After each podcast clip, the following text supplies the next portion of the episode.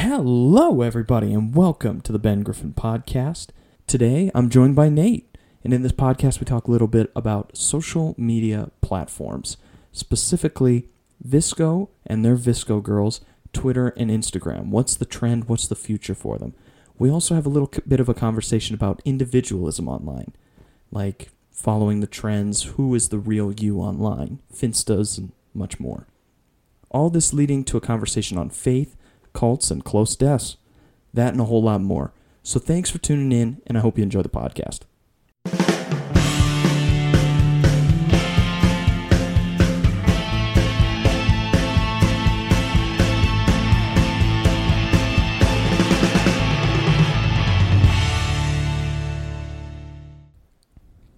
Nate, welcome to the show, my man. Hello, hello. How are you? I know it's like most times people come in, and I do the mic test with people that are like kind of mingling. This time, it's like we're straight into the action. So I I'm love sure it. I'm catching That's how it should be. No, foot. Let's do it. But um, I guess we should just introduce yourself a little bit. Who are you? You know, like, well, of course, your name's Nate. For but sure. What's your major? Yeah, so uh, my name's Nate, obviously. Um, so right now, I'm majoring in communications with a minor in philosophy. Um, communications is so broad. I'm kind of taking um, the more rhetorical route, rhetorical criticism, things like that. Um, hopefully the goal, the dream is right now, I want to teach. Uh, I came on as an elementary ed major. Um, You're kidding. So, yeah, right. I know. Dude, that was, that was mine. Dude, really? No way. Before what I are you tra- now? What are you right now? I'm a comm major. Nice. But I transferred in, uh, before I came here, I was at a school called U W Superior, and I transferred yeah, yeah. in to be a kindergarten teacher. No way. I was going to be, Holy I was crap. working with kindergarten kids at Superior. And when I transferred, I was a double major in comm and business law. And I dropped the law part and just went comm, and that's all I can do now. All over the place. Out of boy. Oh, oh, God, dude. Nah, it was hard. Like, I, I've, I've like, like, I have so much respect for teachers of anything, right? Yeah. But as I kind of, like, looked at the elementary ed major, I was just kind of like, eh, that's not really where I want to take it. So as I've kind of really fallen in love and become passionate about this discipline of comm and, like, rhetorical studies, I was like, ah, maybe I could do something with that. So the goal is like right now I want to go go to grad school, get a P H D, and teach somewhere, be a prof, do some scholarship. I think that'd be really oh, cool. That would be. Um, but we'll see. I was talking to my advisor, and she was like, yeah, when I was coming out of the program, there were like seven jobs for like hundreds of people. So you got to know the right people, do the right things, get the good grades. So it's like, oh, God, holy shit. Um, but no, uh, that's the goal. But I'm just doing what I want right now. I'm just learning shit. That's why I'm here. So where'd the I, I this is. When I was at U W S, I never touched the philosophy department. Yeah, yeah. What was it about that that we were like, yeah, I'm going to try that? Do you just yeah. like the deep thoughts? Or because I went to philosophy with popcorn for an hour, and Father Renee broke me. Dude, yeah, every day I'm like, what is this? Abstract thought. No, it's it's something. But I've always, I don't know why, but I've always kind of, my, my freshman year of high school, I took a creative writing class. It was super cool. Really small class. Just really good vibes. Um Freshman year, a lot changed. We can get into that later, maybe. But um, I was everyone's always like, "Wow, Nate, you're so deep. You're so deep. You have all these deep thoughts." I was like, "I, I'm just thinking. I'm not doing anything." I felt so weird. It's like you're patronizing me. That's got to be the weirdest compliment to take too. Thank you. I'm so deep. Like, what the hell does that even mean? No, but I've always just kind of like ever since that, and, and just being kind of outspoken like about just how I think. Like, this is random, but you look at someone like Kanye West. And this all makes sense in the end. But he says things, right? You're like, what the hell? Slavery yeah. is a choice? What What the hell? That's bullshit. That, what does that even mean? But then you kind of look into it and you... I read this article in the New York Times that him. They just sent a reporter out, or journalist, excuse me, to just hang out with him when he was in Jackson, Wyoming. To just hang out and just be with him. And there's so much more to what there is. So right now, I guess this segments into the media stuff, but kind of in this culture where it's headlines, it's it's info for, like, ten seconds, one hundred eighty characters, a post, something you like, and then you swipe up from, you know, um, there's always more to it. So I was always really open about my thoughts and stuff. And I look at someone like Kanye West and I'm like, there's so much more to what is going on. And I kind of, I just want to know what, what's going on. And that I've kind of, these philosophy classes, I knew I had an interest, but it's kind of this like idea of meta, meta theory, like stuff like that. Looking instead of just being in it.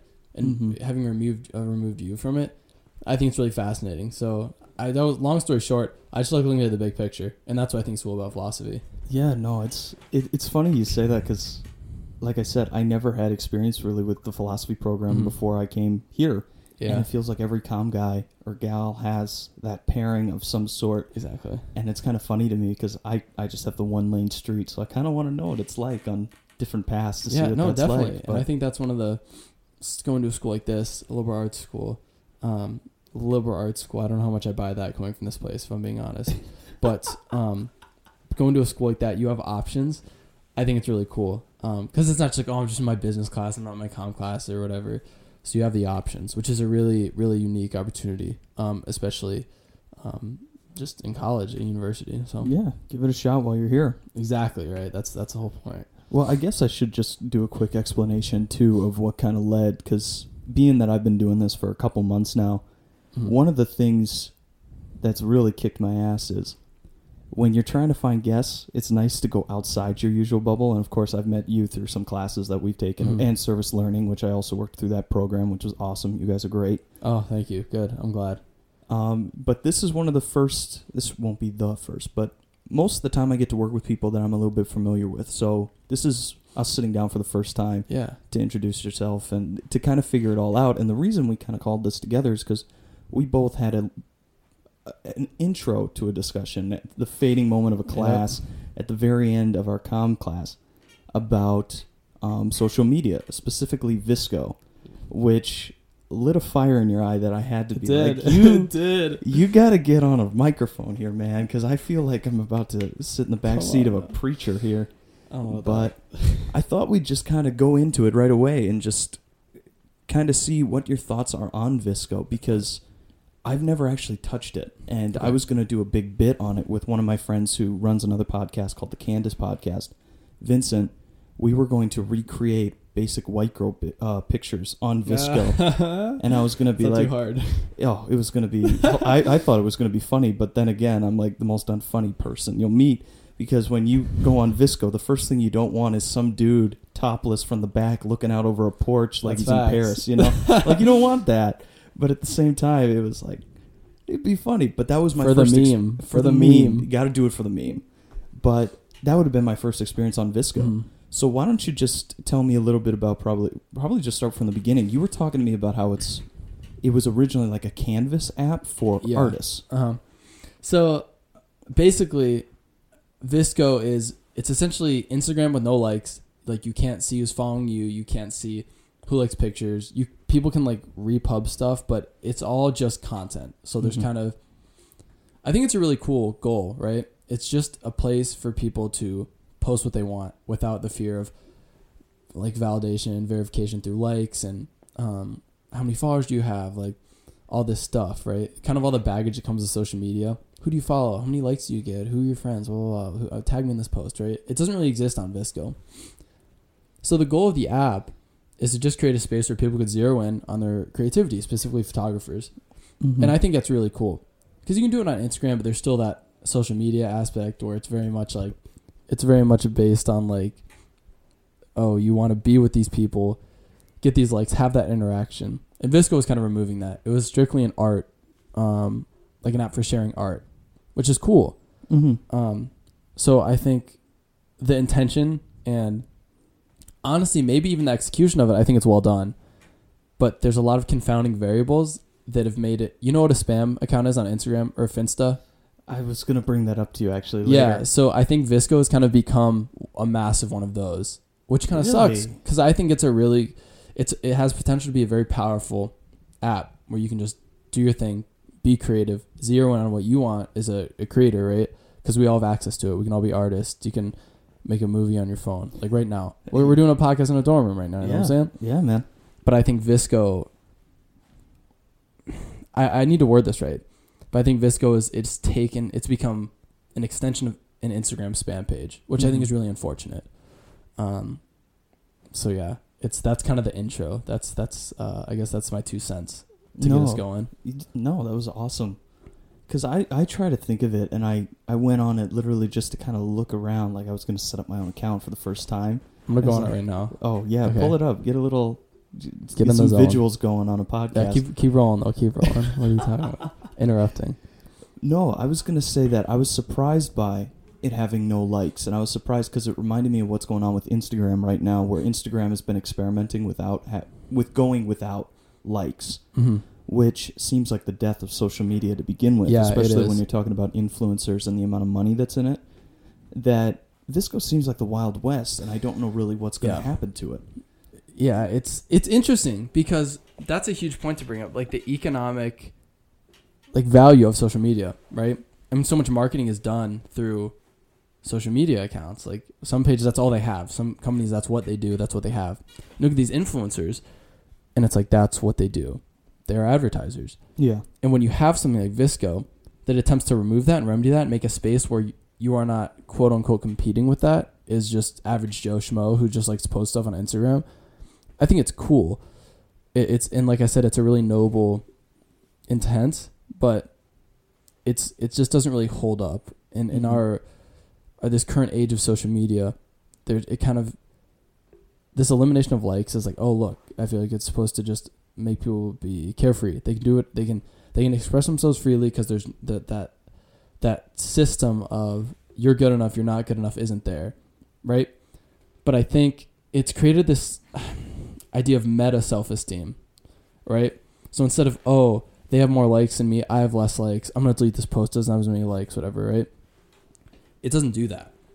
But it creates this, this kind of phenomenon that I've noticed in this, that everyone, in trying to be different, ends up being the same. So on V S C O, let's say, theoretically, I, I'm I'm on V S C O, right? I'm chilling, I'm pulling up. I got my big-ass Fila dino stompers on like other girls, I don't know, you know what I'm saying? I'm chilling in my dorm with my tapestry in the back. Oh, I sound like an asshole right now. Well, you want to know what's even funnier? My F R just got gifted Fila. No shoes. Way! He's oh. from China. I oh, love him no. to death, and he's got these huge Fila shoes. And every time I see him walk, V S C O girl. That's, that's all I think of. And he's the sweetest guy. You know, he's, he's an F R. Yeah. But I see him, and he's like got three-inch platforms, like he's Austin oh, Powers. And I'm like, awesome. Jesus, dude. Calm down. Yeah, chill. But no, like, like, so let's say that's going on. I'm in my dorm. I'm doing that, right?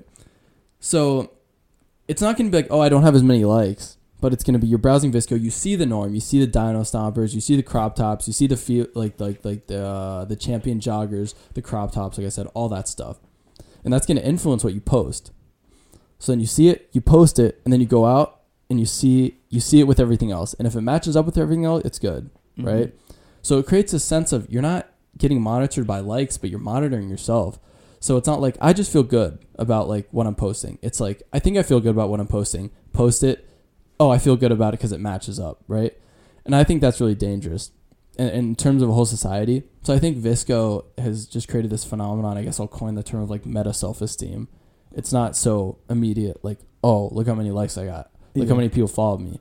But it's this internal unspoken thing of this unconscious comparison. You see it, you post it, your thing matches up with it, it is good.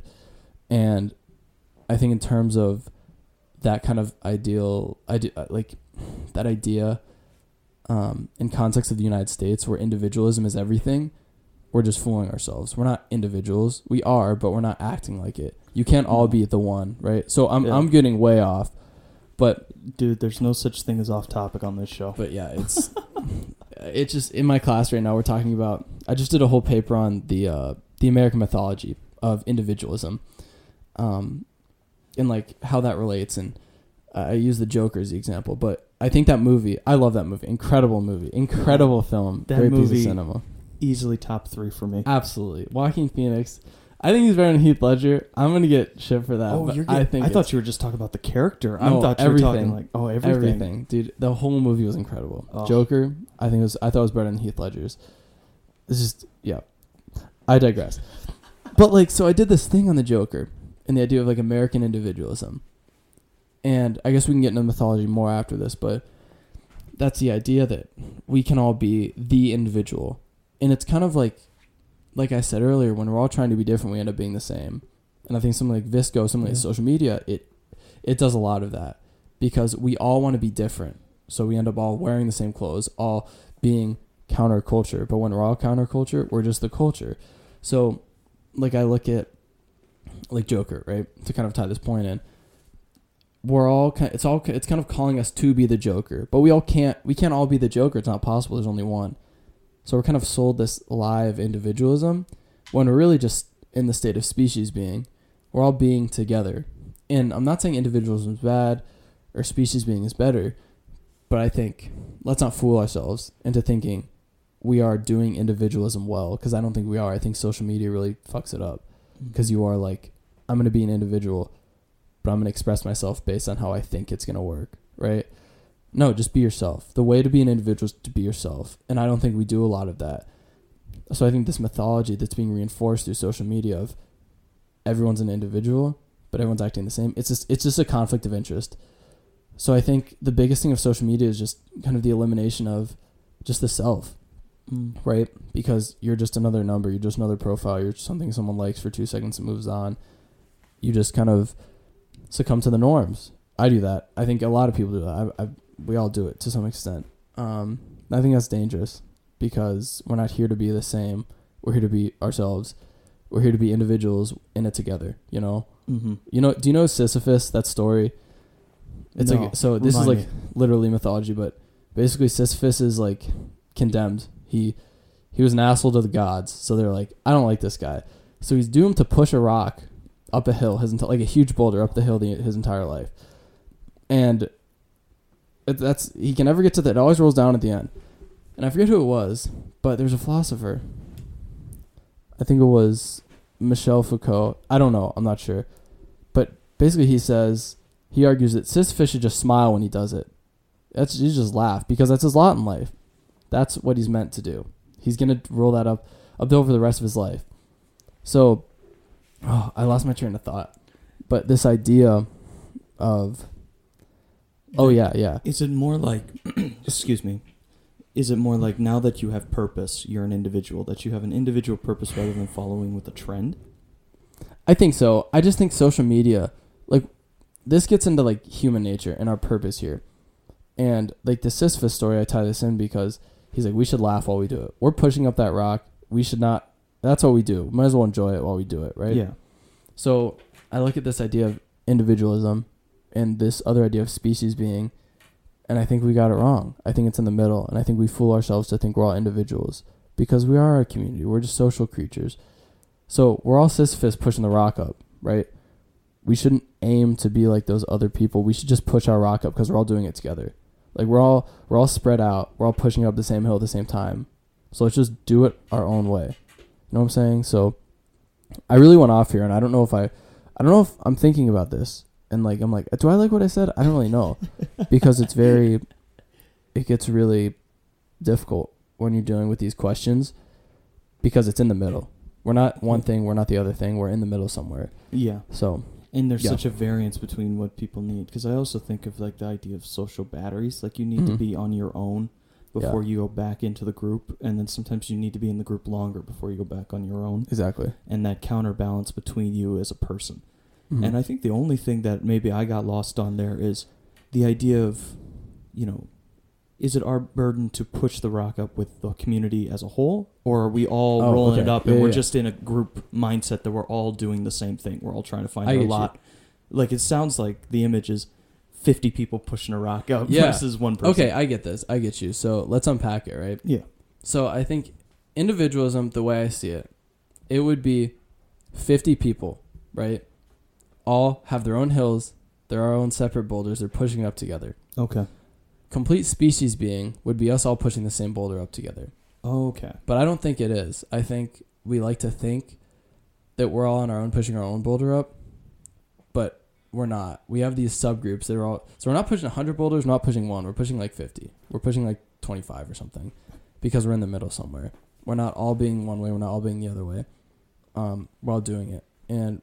Maybe one guy, maybe he's he's super jacked. You know, he's like he's like a he's like a, a shot put throw on track. He's like he can push his this is individualism. He can push his boulder through raw strength, right? He can just do it. But like a guy like me, I'm lanky as hell, right? Maybe I'll use some extra leverage, right? Because I'm tall and I can. I can finesse a little more. But then this guy over here was like, you know, maybe I should wear some cleats or some spikes or something so I can actually grip the ground, right? So we're all gonna do it our own different way. And the idea of I think this this there's a union in this. Right, between species being and individualism, where we will all push, we will push up multiple rocks, but not each our own, but we'll all help in different ways. Mm. So I won't I won't push the rock with brute strength. I'll do something else. I won't just go at it like on my own. Maybe I'll use a machine. Maybe I'll do something else. So I think there's a, these two ideas are kind of wed in this, in how I'm, this is interesting. I've never had this thought before, but in how we're viewing this is kind of the allegory of Sisyphus. I think we're all pushing up. We're pushing up twenty-five boulders. There's groups doing it, but we're all going to the same goal. Okay. So I don't know if that makes sense. I really went off there, but um, dude, like know, I said, no such thing as off topic, and I'm sponging. Yeah, sponging. I'm just taking it all in the best I can. I hope it makes sense. So if you get lost, just let me know. We'll try to unpack it. No, no, you're good. I got that one. And besides, it's recorded. Perfect. Boom. I, I got it. it. But what are your thoughts now? I'm gonna now that we go from kind of that sad idea of like individual individuality, sorry, mm. and kind of everyone's, you know, battling to kind of push to this certain place. Let's go to a, let's go to something a little more humorous. I agree. One of the sad outcomes, rather, the sad tragic lens mm. of a V S C O girl. Mm. What are your thoughts right now on this? Because it's booming now, but like it's been V S C O around. Girl? Yeah, it's okay. been around for a while. Like, I yeah. remember V S C O girls, the term being around. But lately, with the Hydro Flask mm. and the bands, I, I wish I live streamed this one because your face makes me yeah, laugh. But yeah. what are your thoughts? Let's just take a quick turn. I want to pick your thoughts. I'm here. triggered. I'm triggered by V S C O girls, bro. Oh, man. No, but like... But, like, I, I think there's nothing wrong with that. But I think it goes back to the idea. It's like, bro, you guys are all badass, cool people. You don't you don't need to buy the Hydro Flies. You don't need to wear the dino signs. You don't need to have the tapestry in your room, right? Because you're good. You're cool. Yeah. Like, be yourself. And, I mean, this isn't, this isn't like to hate on V S C O girls. This isn't to be like, oh, you're not doing it right. But, like, dog, you're cool. You're doing it right. Don't look to these norms to... base off yourself because you're a fucking gangster. Like, yeah. V S C O girls, I just like get so mad because I'm like, dude, you don't need the Hydro Flask. You don't need the, the corny quote about God on your V S C O. You don't need to repub this picture of a girl in a crop top or some fucking Christmas tree. Like, dude, I get it, but don't like, I sound like an old man. I'm like, yeah, social media, social media. No, but, but yeah. you're losing the glimmer of your personality in exactly. it, I think. I think there's a lot of danger. I've talked about this before on podcasts of, I, I kind of, now I call it like social hawking, where you're mm-hmm. all coming in on one image and we all try to share that image yeah. together. And I think you disappear. And we're going back to the conversation we had before a bit there, but... I mean, it all ties together, though. Yeah, it does. And I think it's it's a really interesting phenomenon to kind of watch right now, especially being, I know I'm a couple years older than you, mm. but I'm kind of past that time now where I have to worry about what my classmates dress like, act like, what apps they're on. I have no sense for that anymore. Like, hmm. I, maybe I've just aged out of it because my maturity's on a different scale or something like that. But when I look back at this, I, I can't help but think, where's the individuality? Where's the where's the lack yeah. of trends? Where can we kind of find that new creativeness? And that's what I, you know... I work with people who do art all the time. You know, I'm doing, you know, stories. I'm working with people that are writing. Mm-hmm. I'm doing podcasts, painters, sketch artists, you name it. Yep. And they always tell me the same thing. There's a huge lack of creativity right now because we all have the same access to a lot of information. Yeah. And I think that's kind of an interesting thought to have that you can kind of jump off and go deeper with. It's a flat-faced statement. Yeah. But I always kind of have that in the back of my mind that because there's so much out there that we have access to, we kind of forget to really dive into it. We just assume we yep. have it. We have this very materialistic mind where we're just like, there it is. I've mm-hmm. got it. I've conquered it. So I'm going to go somewhere else. And we end up wasting our time rather than sifting through the things that we already have. Yeah. And you lose a lot of glimmer to your personality in there, you know, and following those trends. But yeah, and like, I think that's perfect because I'm I'm still hung up on how I talked about individuality and species being. I just came at that out of nowhere, but I think as we go, I think I think it it lends itself to be a meaningful thing because that's the idea of like we all you kind of saturate yourself, you become what everyone else is, you wear mm-hmm. the clothes, you post the, you you adopt the mannerisms, you laugh at the same things, right? It dulls you because you're not being yourself, you're being something manufactured through this idea of social media and this this image is projected on you. So yeah, I, I like what we did with that. But um, yeah, art, lack of creativity, where we're going with it. I think it's interesting because now it's like we all, I talked about this like in the beginning. Yeah. And before you jump into that, like when I say lack of creativity, like it's not that people aren't creative. It's that individual creativity is kind of pushed on yeah, certain people. Like there's, you look at a group and you used to go, oh, that's an artist. Excuse me. I got a sore throat. But you could see in certain groups, or you can see at our school, there's a select group of students that would even consider participating in an art class, and the rest who would never do it mm-hmm. because they have no ambition to be creative and just get dulled down. Yeah, and I think I think that is kind of a fallout of this these not these dumbed down personalities that you just get through being on social media. You just kind of become that, and there's no need for creativity because someone else is doing it for you. They're creating the image, or they're they're making the norm, right? But I think it is interesting because right now, like I said, I talked about this earlier, but we all have phones. We can all make movies. We can all take photos. We yeah. Everything is accessible. But that doesn't mean it. That doesn't mean there's an increase in art, though. That's the thing. Just because it's there, just because there's more of it, doesn't mean it's good, right? So you look at, then this gets into the question of what, what makes art. Like, why why is the Mona Lisa so, like, heralded? I can just look at it on my phone, right? But being with that piece is a whole different experience. I've never seen it. But then, like, one of my profs talks about this really eloquently. But, like, just because I can go on my phone, it kind of diminishes it. Like, you, you look at listening to the same song on Spotify versus on vinyl. On Spotify, you just plug your headphones in and, like, you listen to it. It's great, whatever. When you put it on vinyl, there's a lot more that goes into it.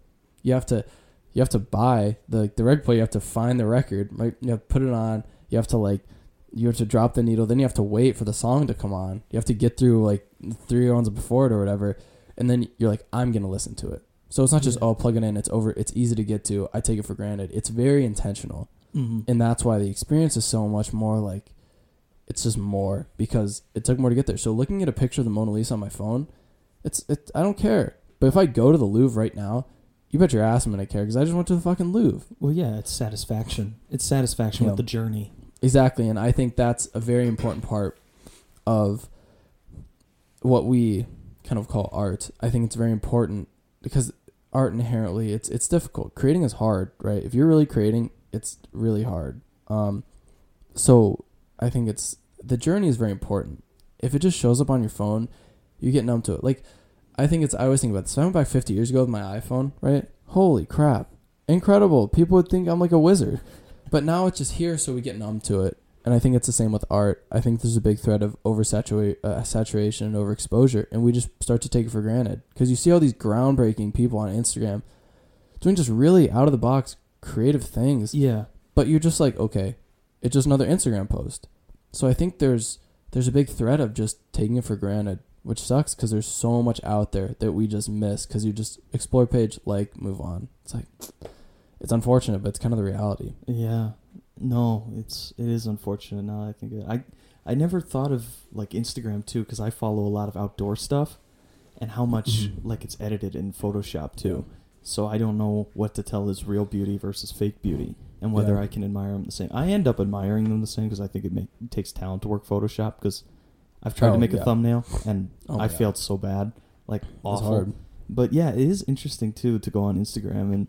V S C O or whatever site you might be on and wonder, am I actually seeing the real thing? Yeah. And I think there's also that satisfaction bases itself off of seeing it in the flesh and being yeah. able to know, like, look at this. It's actually come to being in the world, but I'm sitting behind a screen right now. And because of that draw distance between us, I kind of lose the sense of when you're just bombarded with it, you just, you're just like, it's, it's like whatever. And I think that's unfortunate because...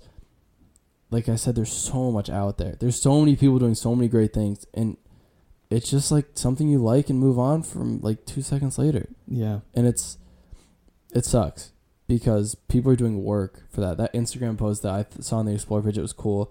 Some guy busted his ass to like go out, take the photo, Photoshop it, do that. And the only platform he has is something where he might never get the traction he deserves. Is that part of art or is that a flaw on the behalf of social media and how it's, how we, how we, how it works. Like, I don't know. And I think that's something that's really important to talk about when we talk about art, literature, um, I mean, video, filmmaking, photography, I think it's important to recognize that there's a lot more out there than we see, like in in terms of creators. You see your top, like like on YouTube, right? There's like your few guys who are there. Mm-hmm. There's so many content creators on YouTube who are probably better, but will never get like the con like the the the coverage and the platform that they deserve. And how do you fix that? I don't know. You can't yeah. have a bunch of Casey Neistats. It's not possible. Yeah, no, that's it's an interesting point. With it, it kind of reminds me of a, a topic I brought up on Twitter. Mm-hmm. And the idea of, like, we're losing the track of people through opinions because opinions are so numerous. I remember yep. when I was a little kid and you had to stand up in front of your class. I remember, like, the day. It was in first grade. I had to stand up in front of my class and give an opinion on a book. Oof. And I was terrified mm-hmm. to speak about my opinion because it differed from everyone else. But at the same time, when I got off it, from in front of my classmates, it was like, oh, okay. Yeah. And my, my classmates actually appreciated that I was willing to stand up there. It was considered very brave to share your opinion. It was considered very scary. It was considered a very big deal. Mm-hmm. So it kind of, I'm trying to loop this back a little bit, but we're just freestyling also, right yeah, now. Yeah, right now. But I love it. Yeah, it's kind of a hangout podcast, which is awesome. But what my big ultimate point was with that is that because there's so many opinions, because there's so many viewpoints, because there's so much saturation on the market right mm-hmm. now, that we kind of lose the context of a human being, that we look at you mm-hmm. and you're just like, you're just another person yeah. putting stuff out there, pumping shit out of the factory yep. every day. And we just are like kind of throwing our hands up. We really don't know what to do with that. Mm-hmm. And I think there's a lot from what we've talked about in art that we can also say about in social media.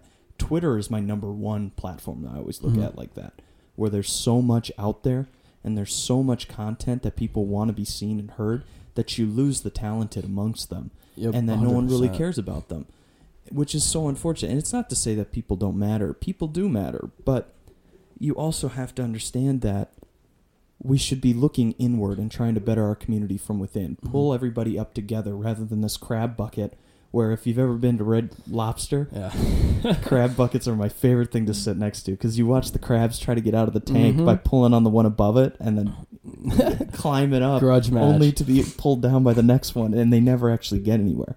And that's kind of what I look at social media as right now, is this big crab bucket yeah. that no one's getting out of, whereas before, a lot of the best artists kind of came out of communities pulling them up. I think one hundred percent. Of that movie Big Eyes. I can't remember the artist's name, uh, unfortunately. Oh, I don't know. I don't know. Great movie with Amy Adams and, um, oh, shoot. He was in Django Unchained. Jamie Foxx? No. Uh, Leo DiCaprio? Uh, no, he's Christoph Austrian. Waltz. Christoph Waltz is yeah. in it. But that's more of a story on suffering. But the community actually kind of pulled her back into painting, and she got big again. But oh, uh, who's it? Actually, this reminds me of another question I have for you. Walter Keane? Margaret Keane? I don't know. Oh, I'll find it. Keep going, though. Yeah, I, I wanna, the movie's I'm called, like, Big Eyes or yeah. something. It's starring Amy Adams and Christoph Waltz. But um, I kind of want to... Yeah, Margaret Keane. Margaret, Margaret Keane. Keane. She's the artist. Yeah. Gotta give credit where it's due. She was living in Hawaii, and people were like, you gotta see this chick's uh-huh. art, after she basically ran away from an abusive husband. Yep. And it was the community pulling in together. Of course, she's talented. She worked on it, but... the community pulled her back up, and mm-hmm. I think that's what would be awesome to see. Again, I'm just looking up in the sky with starry eyes and praying. Yeah. But I don't know. It's it's interesting to go on Twitter and Instagram and to see all these different influencers. That's a big word, too, to toss around, is influencers. Yeah. Influencer, I think influencer can very quickly go bad. Um, you play video games at all? Yeah. Oh, yeah. So you know Borderlands three? Love it. Yeah. Like the Calypso Twins, it's just it's it's a it's a it's messing around with influencers, right? But I, I love that this is where it's gone. This is perfect. I love it. We're going out, we're going from like super deep Greek mythology and like species being to like Borderlands three. Let's this is great. I love it. Oh my I can God. Really flex my liberal arts oh, education. You, you've you're phenomenal. You want to come back? Oh please, come on, Nate Dogg Part Two, right here. The cross country guys call me Nate Dogg. Um, that I have to have a cross meet because I came from. Uh, Superior, all the roommates and my neighbors were cross guys, so oh, I kind of yeah. want to. I kind of want to gauge what's going on here, dude. You got to pull up track conference I, I champs have, coming at you this it. Season. Come on, now. I should, yeah, I should. But continue. Sorry, yeah, Borderlands yeah. three, Calypso Twins. Yeah, so the Calypso Twins, and obviously their their influence has gone bad. That's the whole joke. But I think I think there's a lot there that's really important. Um, and they look at, like, this is, I think, a really good example of losing the person. Like, they're just, like, when you have a million followers, when you're an influencer, like the Calypso Twins, they just have, people just join the C O V, and then they just, they just go to Tyrene and they just, like, literally shoot themselves in the face for the God Queen, you know? Yeah. They're like, yes, anything for you, Queen. And they think she's going to do something. They think by killing the, the vault thief and all that will get them some regard. They're Iridium tier followers. They deserve something. But they're they're just pawns for her. And yeah. I think influencers, it's very easy to just use others for your own success. Because at the end of the day, why are they successful? Because people follow them. Yeah. Right? And sure, like, uh, th- this gets weird, but any great, of course, people are successful because people follow them. They support them. But on social media, I think it's really dangerous because they're not really doing anything but using you. All yeah. they're doing is producing some stuff for you to kind of get spoon fed, and people just eat it up. So I think influencers, is there good intent? Is there a lot of power in that? Yes. But I think it goes bad really quick. Like, you look at someone like James Charles, right? And I don't think that, I think that does way more harm than good. I don't mm-hmm. think that's empowering. I think that's very disempowering to the people he represents, specifically like the L G B T Q community. Cause like that's no, that's, he is the stereotype. Why yeah. would you want that to be in, there's so many more examples of people who should embody that community. Why is he the one? And yeah. then you look at kind of these influencers who kind of represent our generation to the world. That's what people think. Because influencers, a lot of them, they're just, they're self, like, they're they're self-entitled asshats, you know? So I think yeah. there's, it's just, it's dangerous. And I look at the Calypso Twins, obviously as an extreme example, but I think influencers is, it's um it's a phenomenon that I don't know if I like that much. Well, can so, I can I introduce you to something up? that I have been in really please, like please. addicted to? So I was going down because I, I like to study social media, comm major, obviously. Yeah. I like to look at this type of stuff. It fascinates mm-hmm. me. And this has been going on for a little while. It hasn't picked oh. up the same traction that most influencers have. But have you ever seen Little Miquela? Oh, yes. Yeah. I... For the listeners who want to know what we're talking about, it's on Instagram. It's called Little Miquela. It's spelled L I L M I Q U E L A. And Little Miquela, in short, is a computer-generated girl. Yeah. That's nineteen forever. Yeah, she's nineteen. And now she's on Spotify. You can find her under Miquela. I didn't know she had music. Awesome. I found that out today before you came because I was like looking it up. I was like, I got to bring this no up at way. some point. But she's got like over a million followers. And people are posting, like, in the comments, like, are you a real girl? Like, blah, blah, blah. That's wild. There was this guy, I forget his name, it was, like, Phoenix or something. He's an F one driver who isn't real. Same thing. And yeah. I was like, this is weird. Well, and it all caught on. It, the thing is, like, to me, like, it's brilliant because she's nineteen forever. You don't have to, you know, you don't age yeah. out. Mm-hmm. And it can be ran by a bunch of nerds at a bunch of desks, like us. It's like, genius. We could run that. It's genius, actually, that... Because it never goes out of style. No, and you can Whoa, literally just nice. like three D print the clothes you want onto her. You don't have to buy any of them. Fascinating. And then all the locations, oh. you could take a picture in a location and digitally put her there, or you could digitally create the image and put her there. Whoa, I did not know that. She, yeah. I didn't know she was that big. I knew these were things, but I, I, I'm just now realizing like how the scale of that. Because well, we do. age out. She never will, like you said. Yeah. Well, and the, you want to know the craziest What's part? Up? You know how I Hit found me. out about her? Huh. Fucking IKEA. Mm. Does IKEA have a sponsor deal with her or some shit? No. Oh, my I God. I found out. I almost got triggered. I, oh, just. She's sponsored by, like, Samsung and all these different phone groups and stuff like that. You you got to go through the page just for, like, for get donate, like, fifteen minutes of your time and just go to the single photo view of her profile and just scroll down Incredible. and see what happens. She's with, like, Millie Bobby Brown. Like, she's with these big stars what? pretending to be, like, in a brace with them.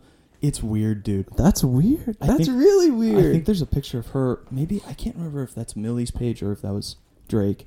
But oh, Millie and Drake. Uh-oh. Yeah. No, she took a picture with Millie for sure. And I think I saw one with Drake. And it's weird because you're like, they're posing like that. They're posing to pretend like somebody's got their arm. That's so weird. And then they just, like, cut her in there. What the? It's like dystopian. Low it's key. So weird. It's so weird. Oh, that is weird. It's it, genius, though. It is. Wow. And I, I don't found know how I feel out, about that. I found out about it through IKEA because my buddy was talking to me about IKEA.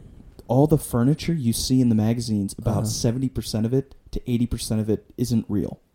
No way. Is it all rendered? It's, it's all three D animated onto the page so they can get that couch to fit that room exactly the way they want it.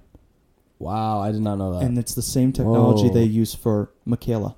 That's it's crazy. That they completely fit her to look a certain height depending on Holy who she's crap.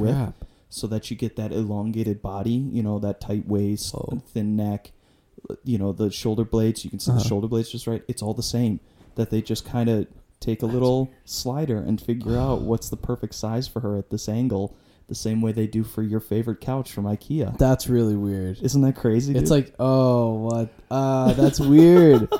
And it's manufactured. People buy it. People are like, oh, oh yeah. is she? Are you real? That means they probably think she's real. Dude, you want to know what's crazy? You see this table that yes. this thing's attached? This is from IKEA. No way. And I got it online. Bro, Little Miquela is in this room through the IKEA like storage thing. This is crazy. She's got ears. Welcome, Little Miquela, to the show. Oh, I, she'd probably be the most famous person I have on here by anything, and I don't even know if I get like a Stephen Hawking voice or something. I'd, I am Little Miquela. Hello. But the freaky thing to me is her music, dude. It's is like any, an actual. It good? I don't know. Like it's. I, I don't listen. It's like it sounds like Selena Gomez mixed uh. with something. Like, it's just that really popular tone of voice right now. Yeah, and it's, yeah. it's computer-generated. So it's kind of like what they did with Kesha what? years ago. Remember when oh, they yeah. auto-tuned most yeah. of her songs? Mm. And turns out she's a fantastic singer. We just didn't know until like seven years later till yeah. she was doing theater performances live. Mm-hmm. But they, I think they did the same thing. I think they took somebody's voice, bass-lined it, and then they f- made it fit the way they wanted to. And the craziest thing I found out today is they filmed a music video with her.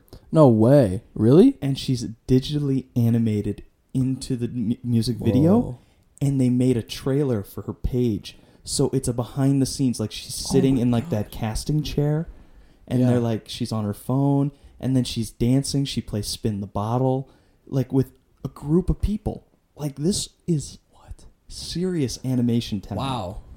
And that's not messing around. No. But then oh, again, man. it's like, this is it. Like, she's only got a million followers. I think they've got four or five other people, like influencers, I say in quotations, yeah. these uh, digital influencers ran by the same company. So they're all run by a company? I think they are. Oh, I that's think they're all ran out by, like, it's kind of like a media group. If they are, that would be, that would be fascinating to look into. Because it's kind of like manufacturing fame. And, like, you look at viral videos now, it's kind of lost its charm because it's all manufactured. It is. You just yeah. call someone out in a rap video and, oh, it's viral. You yeah. know, it's, like, it's very it's very manufactured. So, no, and it's, it's interesting. It, have you also seen, like, a lot of the most viral stuff isn't usually, like, oh, I'm trying to think of a viral video from years ago. I always find it's, like, fights or it's something Kimbo Slice memeable. was a big one. Remember him? Yeah, kind of. He was huge. I remember that. I, I right now I think of like the Karen woman that's like leaning through the car window. Yeah. That one's always big. It's usually something negative. I mean, it's not always like Bert Kreischer's hip hop dance was uh-huh. viral. That made me laugh, but it is interesting to see what's going to happen. I I wonder what the next platform is. Yep, and that's I, always a question. Yeah, I was I was talking to my brother about this. Who's he's also into video games, and we were talking about V R. Uh huh. Because yeah, we're going yeah. to like the M O A's got this big V R room. I was like, dude, we should totally go and blah, blah, blah. Yeah. And my mom, God bless her, she got two tickets, and we're going to try it out. Oh, she's so amazing. Cool. But I was like, can you imagine if social media's next like platform was V R? If it was an online chat room? Like, that I don't would, know which ones. Oh. I think it's Valve has one. Currently, they have a V R chat room where you could yep. pick a character and then you talk to yeah, each other. Yeah, there's a bunch of memes that come out, like oh Shaggy my. and stuff. It's, it's so, so funny. stupid. I love the, it. I'm going to Kermit suicide. Yes! I love oh that God. one. But I wonder if that's where it's going next. Because when you look up anything like what's the future of social media, it's always like, it's always mobile. It's the next technology. Where is it going next? And I think like V R, I think is going to become a bigger part I of agree. our everyday life mm-hmm. because it's so tantalizing to be like, I can have the world exactly the way I want it. Yeah. I know that's a little bit of an overstep. I know it's true, though. But I'm overstepping on purpose to kind of get people in the mind frame that when I go in a V R set, it's it looks kind of cruddy right now, but that technology is only going to leap faster and faster. one hundred percent. The, the, it's crazy. Um, I watch some guys on YouTube. don't know if you know Corridor Digital, but they have uh their their channel's called Node. That's oh, like N O D E. Yeah, I do know Node. Yeah, yep. So they do a lot of V R stuff, and they did it back when like Oculus Rift was like new, like new, new, like twenty fifteen, yeah. twenty fourteen, super like prototype stuff. And you, I, I like, watch these videos, and like you look at twenty fourteen, eighth grade, like Nate, right? I'm just doing whatever, watching, watching Node on like a cool Saturday night, right? And it's like, wow, this is cool, but it looks like N sixty-four graphics. Then you watch it three years later, and you're like, wow, this looks like this game I'm playing on my Xbox.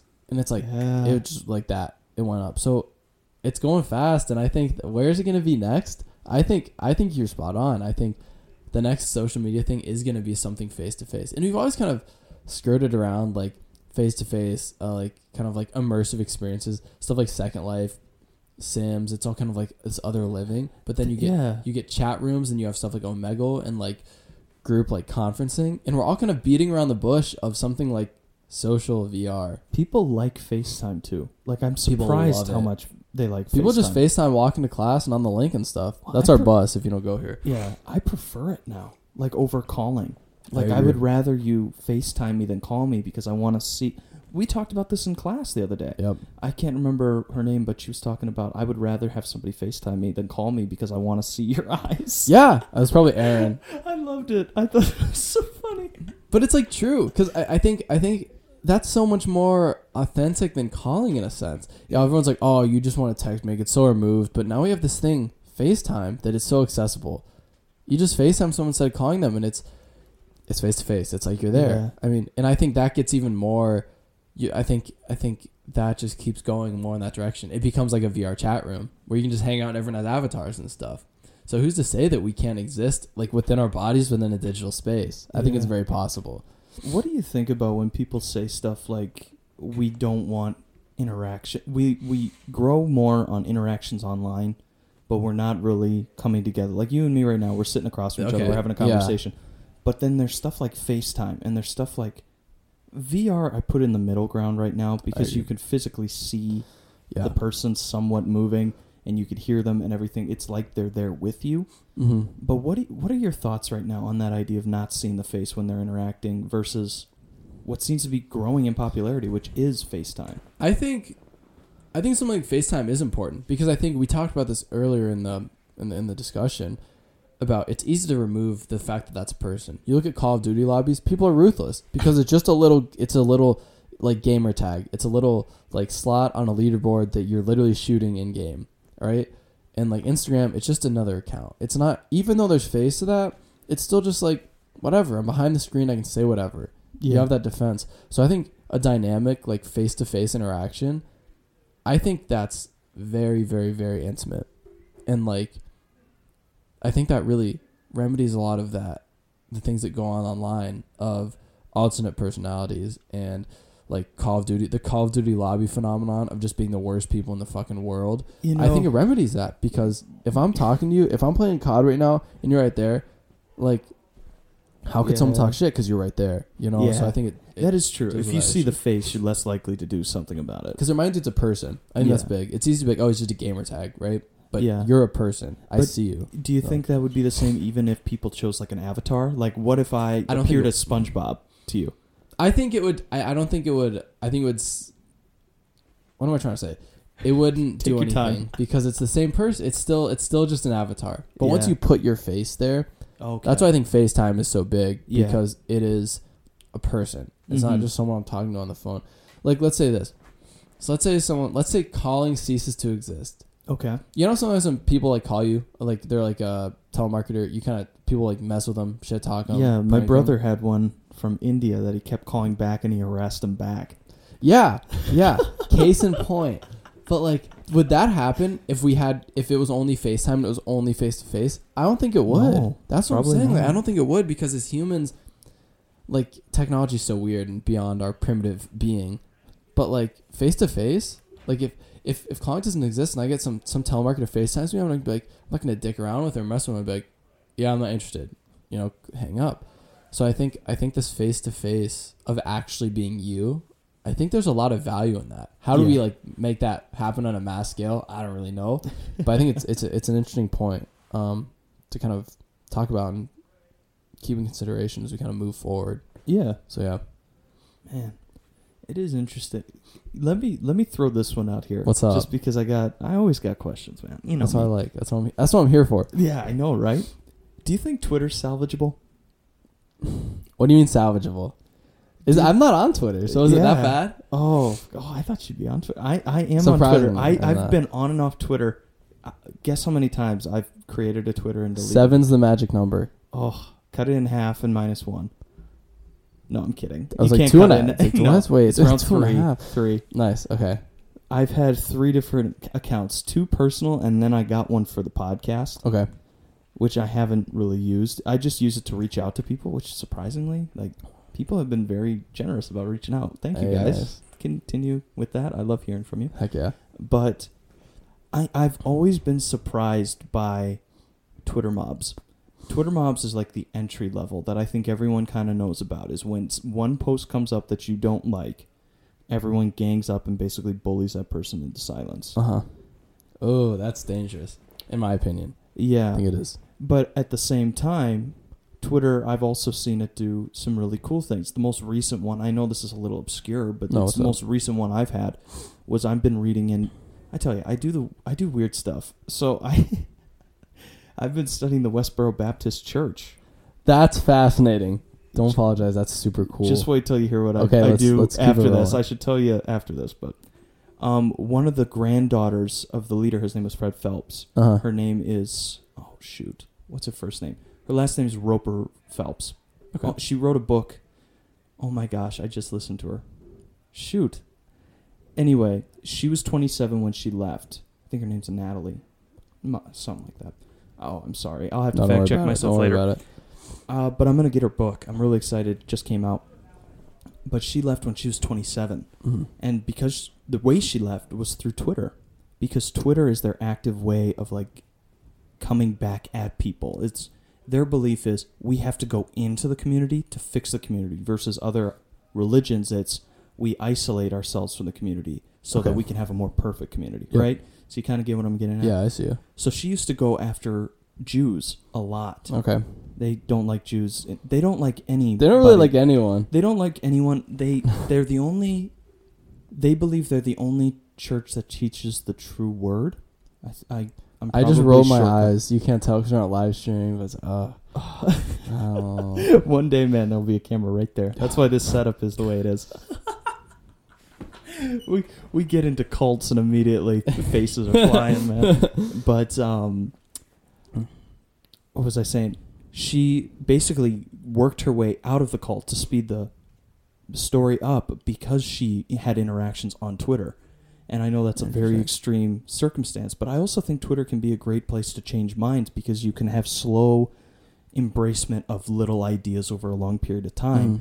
But at the same time, short, vicious cuts can kill somebody very quickly. Yeah. So I wonder Interesting. what okay. that can do. And then this also comes back to my thoughts on, or I shouldn't say my thoughts, my opinions on the idea of with such a wide marketplace of ideas, that voices get lost and human beings kind of get pushed off to the side and we yeah. forget that that's a person. Yeah.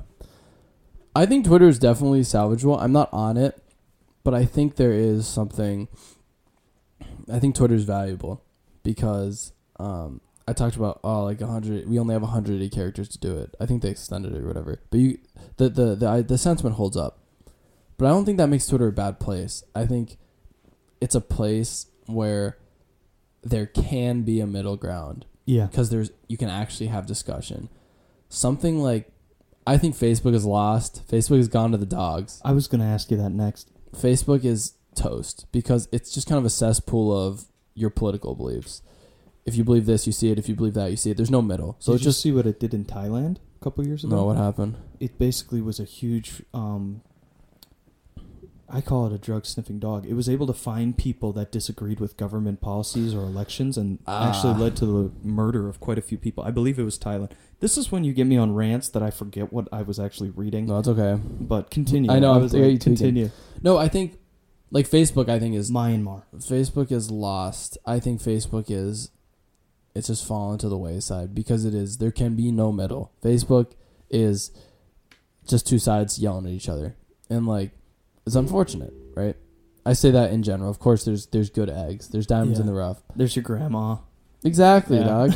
So, like, it's like not all Facebook is bad, but as a whole, I think it's very, it's jank. It's really toxic. It's really dangerous. Even with them trying to diversify themselves with, like, YouTube, or not YouTube, uh, Facebook T V and things like that. Yeah, I, I think, I don't think that does much because it's still based in Facebook. Yeah. I just go on Facebook and all I'm getting is shitty political pundits and army recruiters. I'm like, what's, like, I don't, I really care. So it's like, it's, it, Facebook is just weird. It's, it's been totally monetized, politicized, advertised, everything. Um, which is whatever. But I think Twitter is very salvageable because Twitter is where the people are right now. Yeah. People are on Twitter. It's not, it's not just old. It's not dated. It's not just stagnant. Twitter is very, like, it's, it's dynamic because there's people on it. There's people actually having semi-decent discussion on it. And a lot of, like, cultural relics come out of Facebook. I mean, it's, oh God, not Facebook.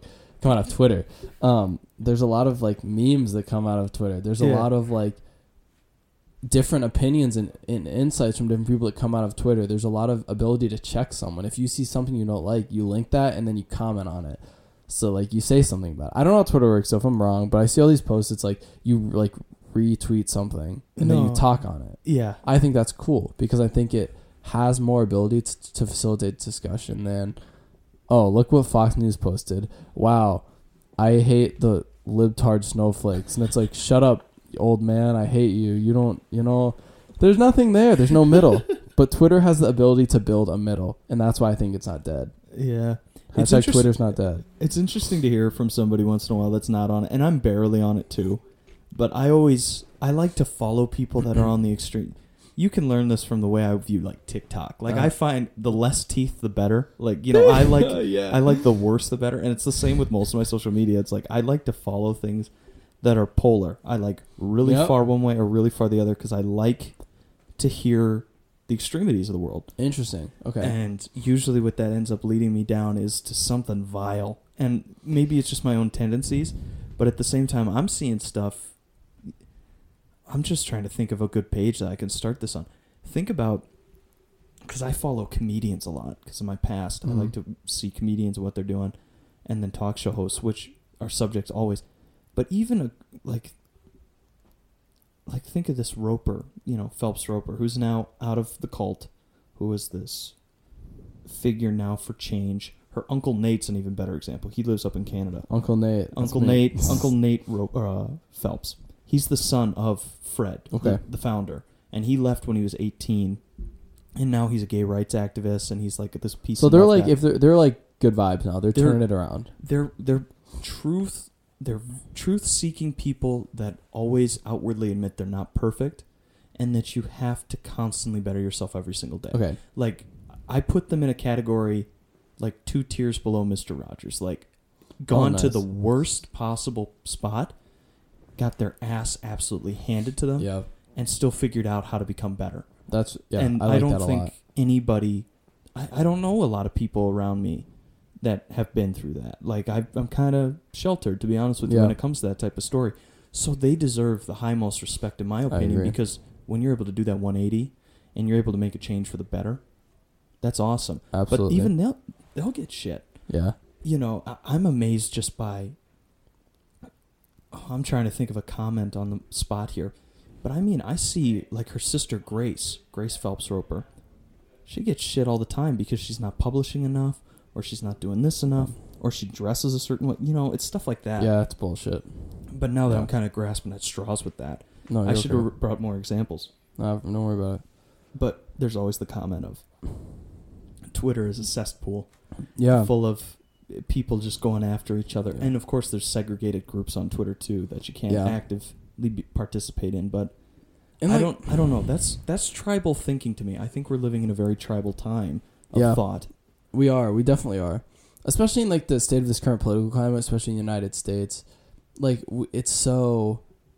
It's so one way or the other. It's my way or the highway. Yeah. If you like Donald Trump, you're a racist, bigoted asshole. If you like Hillary Clinton, you're just a snowflake communist, right? It's like, what? No, there's middle ground, and I think most people exist in the middle ground. So when I look at something like Twitter, maybe this makes me naive, but I give it the benefit of the doubt because even though it can be so toxic, even though it can, it has those segregated groups, I still think it has potential to build a middle. And something like Facebook, I don't think has that power. Instagram, as much as I love Instagram, I don't think it has that power to build a middle. But I think Twitter does. So I think that's what makes it very unique. Um, it's not perfect by any means, but I think it's a very hopeful platform, if I'm being honest.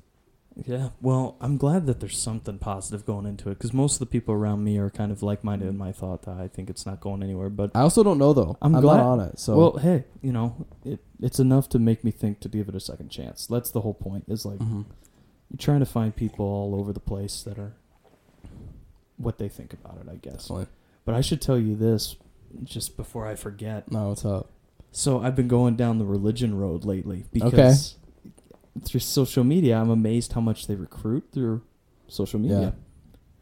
And one of the groups that has, one of the groups that I reached out to in the past, and I'm not always proud of this, but do you know who Eden's Gate are? Yeah, dude, no way. Yeah, I've heard of Eden's Gate. This is like Far Cry Five stuff right here, dog. I emailed them. They're still around. They got a website and everything. But There's they're no the group way. that, like, I think it was thirty-seven people committed suicide in the matching black Nikes with the purple tracksuits. No way, yeah. You can email them because of the thirty-seven followers, there were actually thirty-nine at the time. Two of them got left behind and had to run the website. So the next time the comet came by and Jesus was on the starship behind it, they mm-hmm. could encourage others to take the journey up to the comet's tail. Yeah. So there's two people running this thing. I think it's two. That's crazy. Literally, the the cult in Far Cry Five. I didn't play that game. Oh, I They're love that game. They're called Eden's Gate. Oh, I think it is Eden's that's Gate. That's crazy. So what is it called in the real one? I gotta look it up. I don't again. know. But I knew, I was like, dude, that's crazy because I know it's I based have, off a real thing. Yeah, let me look it up. It's that's wild. I have a cult story after this too. What was it called? Heaven's Gate. I'm sorry. Heaven's, it was Heaven's Gate. Gate. I knew I it. I had Far Cry Five on the brain because I literally played it the other day with my brother. Nice. But um, they emailed me back. And they're like, thank you for your interest. This is what we believe. This is blah, blah, blah. It was just like a general announcement statement because I'm sure they're answering questions all the time. Oh, man. But they've got the best graphics I've ever seen. Like, it's that old nineties stuff. yeah, right there. Yeah, they're, yes. they're, that's them. And they're still running that site. They're still doing it. That's wild. And then the no, other I... one, the more recent one I reached out to, mm-hmm. is I was fascinated with Scientology. Yeah, that is a big one. I was in Clearwater, Florida, which is like their oh, lo- yeah. they most of their property is in Clearwater. They own most of it now. And my grandpa lives down there. So I was visiting him and I was like, what the hell is that? And he's like, that's Scientologist church, you know? Mm-hmm. So we were like driving around it. He showed me like John Travolta's beach house and all these like religious spots because Scientology makes, you know, billions a year. But yeah. the reason it's that's a religion crazy. is because it takes that money and puts it towards religious um I need to make sure I choose my word carefully. They put it towards like the growing church. So mm-hmm. they buy more property. So that's why they have all this property all over Arizona that no one uses, is because they have to take a certain allocation of that money and put it into use. Yeah. So they're becoming one of the largest like wow, largest groups in the United States, but they have no one to fill these churches. And so I was down Interesting. there. Interesting. I didn't know that. Yeah, they have no one in there. So I was kind of like, well, what is, what's going on here? So I found this book called Going Clear, and I'm hoping to read it pretty quick. And it's about L. Ron Hubbard and what he was doing. Like, one of the things that I find fascinating about him is to avoid tax. He started the religion, like the upper level of the religion, on a boat out in the ocean. No way. That's genius. And that's what they still do to this day. Like, the higher oh, rankings, I believe they're called O Cs or something like that. I, I have yet to read the book. Mm-hmm. But the higher up in the church you go, a lot of the training takes place on a boat out in the ocean. No way. Yeah. Uh, he was... That's crazy. Yeah. He, he used to wear like an admiral's costume. Oh, that's also, funny. The thing that I find really interesting about L. Ron Hubbard is he's written more fiction, like fake stories, than anybody in the history of the world. No way. And really? Published it. Yes. Wow. He's That's written, not messing around. No. Holy crap. So I'm I get this book Going Clear, and then I'm also going to get Dianetics. And when okay. I'm looking on the site to order Dianetics, they start emailing me. Oh. And they've been emailing me for about half a year now. And I have a designated email, like my spam email that it goes right to. And once in a while I'll open it up. And dude, they got some pretty good deals. That's crazy. That's wild. No way. It's like sixty-three dollars for like three classes. Like, it's like nothing. Yeah, let's One go. One of my there. friends got ordained as like a Scientology minister, and he was like seventeen or something. Yeah, it's just online. Yeah, it's a certificate.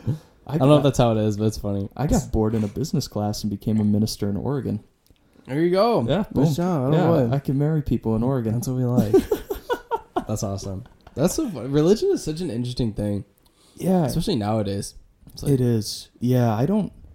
I don't know where it's going, because I, I grew up in a Catholic family, but at mm-hmm. the same time, I've always seen it as a business-like model, because you need money to run it. Mm-hmm.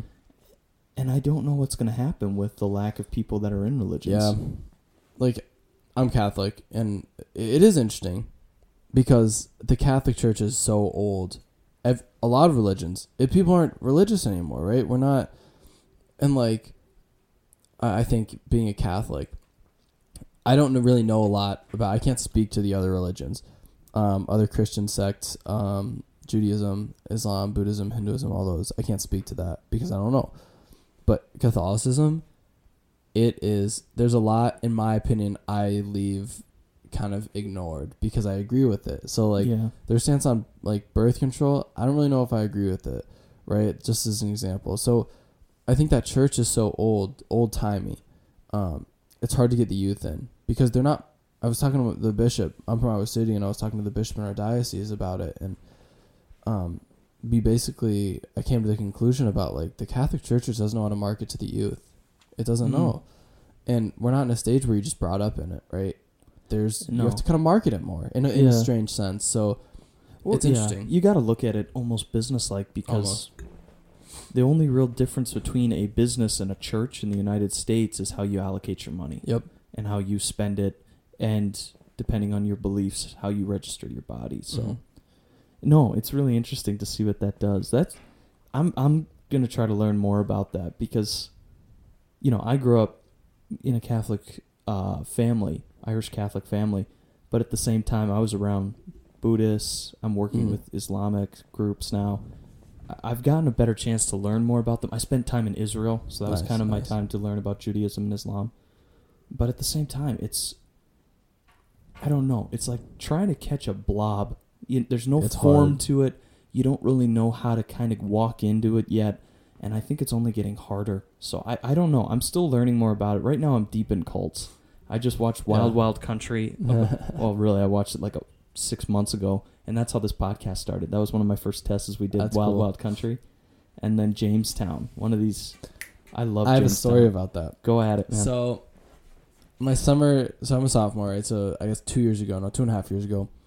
Um, going in my uh, first year of college, um, me and two of my friends, Nick and Will, um, we went out to California. Um, we just drove out there, ten-day trip. And... Um, sorry, a little burp. Um, so we went out. We went. We went down to Temecula, San Diego. He, he's got a glass of water for people that are wondering what he's doing. I do. Over there. I do. Good man. I'm glad you used Thank that because I know we talk a while. Thank you. Um, but yeah, so we went down like Temecula, San Diego area. Our family down there went up to Huntington nice. Beach. It was cool. We're we kind of went as we. That's a whole thing. We can talk about that road trip forever. But um, but yeah. So Airbnb in our way through through through the country up to California, and we want to see the redwoods. And we're like, we can't, I don't want to go all the way up. We didn't want to go all the way up because it was a super long drive. We're like, no, we kind of, we're, it was just game time decision every day. yeah. So we went up to, oh Lord, we went up to Uriah, Uriah, California. That's a hell of a name. Yeah. I like that actually. And yeah, name. so, good oh, name. I forget the other name. I gotta look it up. But, um, yeah, so we're going up there. There's a redwood grove up there. Yeah. We go into this town. It is literally Far Cry Five. It is in the middle of nowhere. We go through these woods, like this massive untouched like area. It's not even a state park. We just go through it, right? And we're on this, we go over this massive bridge, and then we're in this town, Uriah. And it's like, it's the cultiest thing ever. It's there's uh-huh. no music. It's quiet. No one lives there. We go into this grocery store. There's one guy there. I went to use the bathroom, but it's like outside in this little out, like oh. it was the weirdest thing. And then like we were walking to try to find a campsite, and there was a guy working on this old truck, and we just said, "Hey, like, is there a place?" And he just looked at us and didn't say anything. I mean, Ugh. goosebumps right now, freaked me out. So we're like, okay, it's getting dark, so we're like, we gotta find somewhere. So we went down to these this campsite to find these people. It's pitch black by now because we can find anything. We go down to this campsite. I'm like, hey, can we like use the spot next to you? And this family gets super hostile. They're like, no, you got to get out of here. Like, this is our spot. It's like, all right, we are getting the fuck out of here. So we go across the town, and it's on the coast of the Atlantic. Yeah. So like like waves or Pacific, excuse me. We're in California, but it's like waves crashing up against like the weird. And then we go to this other campsite full. So we decided to park. We're gonna camp on this beach. There was like this out uh, this this on this beach. There was the beach, and then there was like some like. Uh, Like, a, uh, I don't know what to say. It was like this kind of this canyon um, that was like protruding out. And when the tide went back, you could sneak over to this other part of the beach that was like sealed off by the ocean when the tide came back up. So like, we're going to sleep there. So we're there. And then me and my friend Nick, we get this gut feeling. We're like, we are not going to sleep here. This is so freaky. The cops were all over town for some Ooh. reason. It was horrifying. And we're like the outsiders, right? We're from we're some kids from fucking Iowa City. So we go back. We're like, we're getting out of here. So we leave, right? We go to live in, or live, we go to stay in Fort Bragg, which is just another, it's an armpit, just in Northern California. So then next day, we go to the Redwood Grove. We find some weird, like, paintings on these, like, they're like Egyptian things and, like, the parking lot, weird, whatever. Do the Redwood thing, cool. So we're going to make our way back home now. We go down this road, middle of, no, like, literally middle of nowhere. We saw, like, two houses for an hour and a half. Wow. We get out there, literally, you could, from where you're sitting, across the hallway, which is probably twelve feet, right? Like, well, it's not that. But we could go down. We could see the interstate we wanted to get on, and the road was closed. So we had to turn around, go back an hour and a half to Uriah, and find our way out. It was horrifying. And we looked up, why was that so creepy? And that's the town, like, Jim Jones started in. You're kidding. Yeah. So, like, he started in that area. Let's see if I can find, I want to say the name right. Ukiah. It was Ukiah, California. Ukiah, California. I think so. Or, mm, I'm going to try to find it. I think it was Uriah. But it was, we looked it up, and that was, like, where Jim Jones, st- like, cult, like, started. And that's where he, like, kind of did his thing. Yeah, Mendocino County. If you look it up, you'll oh, see it. Oh, that's right. Yeah. Wow. So, we were, it was horrifying. I'm sure. Because it was just, it was weird vibes, weird energy. I, we, you felt it. And then when we left, we were on the road back. We're like, what was up with that? So we looked it up. We're like, well, that's where Jim Jones started his cult. So the whole town pretty much killed themselves in South America. Yeah. Like, what? On the middle so, of, what, Venezuela? Yeah, no. I think so. Was it? I don't know. I don't know I, enough I about Jamestown. I just remember it was like two hundred miles from the nearest city. Yeah, but it was horrifying because you still felt it. And oh. when was that? It was in the eighties, right? Yes. That so, was, yeah, that was with... Uh, Congressman Ryan flew down there in the late eighties, I believe, mm-hmm. and all of his group group got shot up. The, one of the only survivors that I found interesting was Jones's son. He was at a basketball game.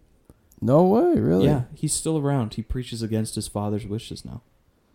But yeah, yeah. he survived. A, a handful of people survived. One old woman survived by hiding under her bed. It was this old woman mm-hmm. from like New York, Harlem, you know, your favorite like grandmama character. Oh no, that's she sad. Hid under her bed, and they didn't find her. So she was one of them, and she was one of the first people to discover that everyone drank the Kool-Aid. Wow.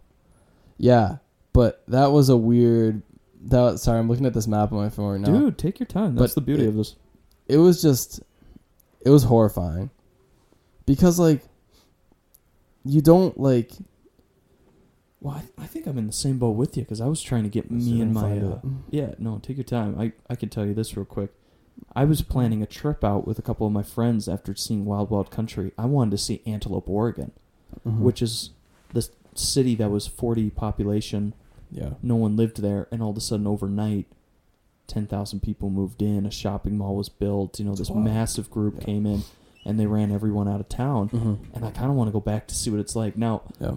Flipping that from being creepy, I'm sure like Antelope itself, there's some vibe there. Yeah. But the town Rosh Bashanam that was built in for Oso, who's the the leader of this cult, mm-hmm. it's still there, and now it's a Catholic youth camp. So really? I kind of want to go back and Whoa, see what it looks that like. Is crazy. Yeah, because you know they were they were uh, very extreme about their like emotions. They would all go into a room together and walk themselves through the emotions, which it would go from like.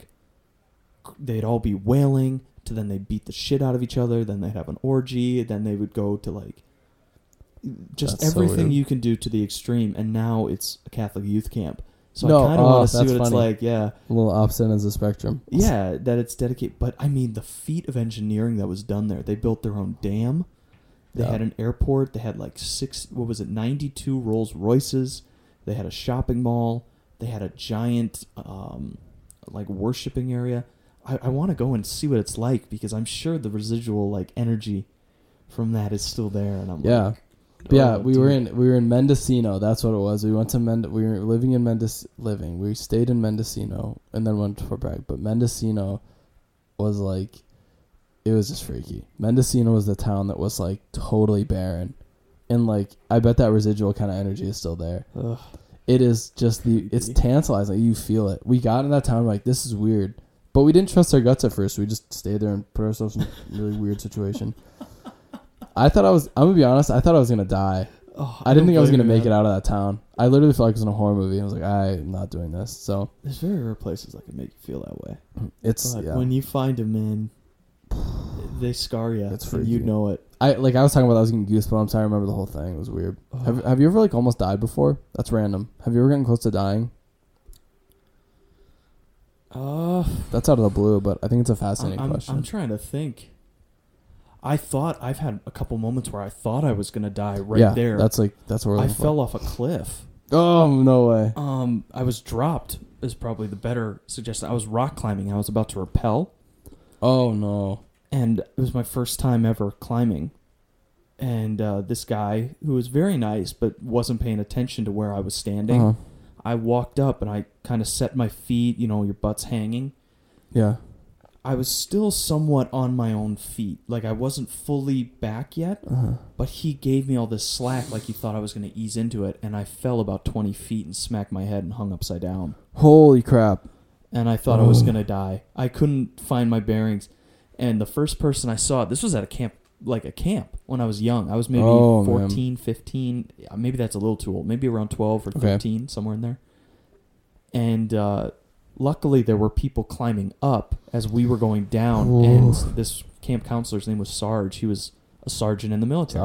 Sarge. He was climbing at the same time, and he, I will never forget this, he put his hand on my chest as I hung and just spinned me like I was a dial on like a rolling lock. Yeah. He just spinned me and like pushed me up against the wall, and he's like, go on.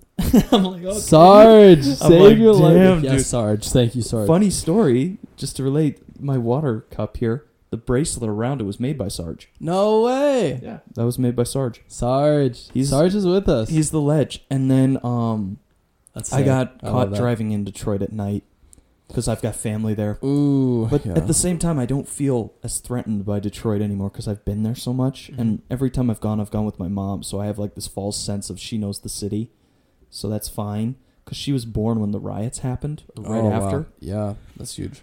So I grew up, you know, walking around Detroit, going to a couple of those museums and seeing where all the houses were burned down and having people yell at me all the time. So it's kind of like zero sum in my head. No, but at the it, same yeah. time, you know, I've been down Eight Mile and really?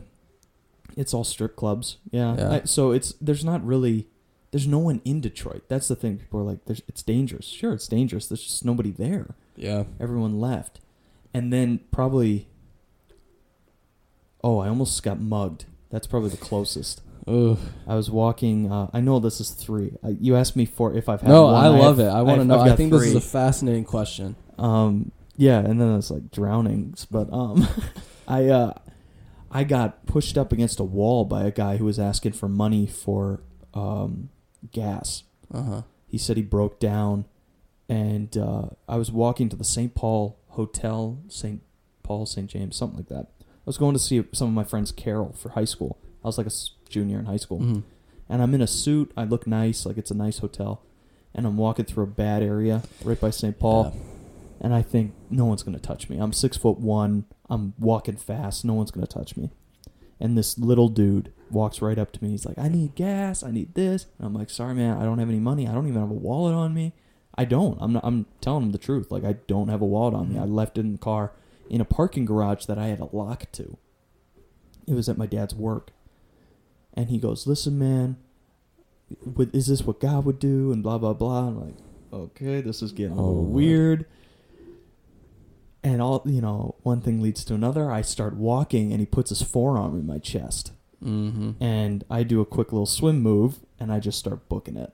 But he tried to get me up against the wall and I knew, st- I thought I was going to die. No, I, but, I don't um, that's the scariest thing that's ever happened to me. And then, yeah, I think that's probably the worst because I knew he had something on him because yep. he kept pointing at his back uh-huh. pocket, like his back belt. So there was something there, but I got out of there before anything bad Good could man. happen. So I've never been close. Never close, but one second. Sorry, we had a quick entry. Special guest. A special guest coming back at us, but that's the closest. How about you?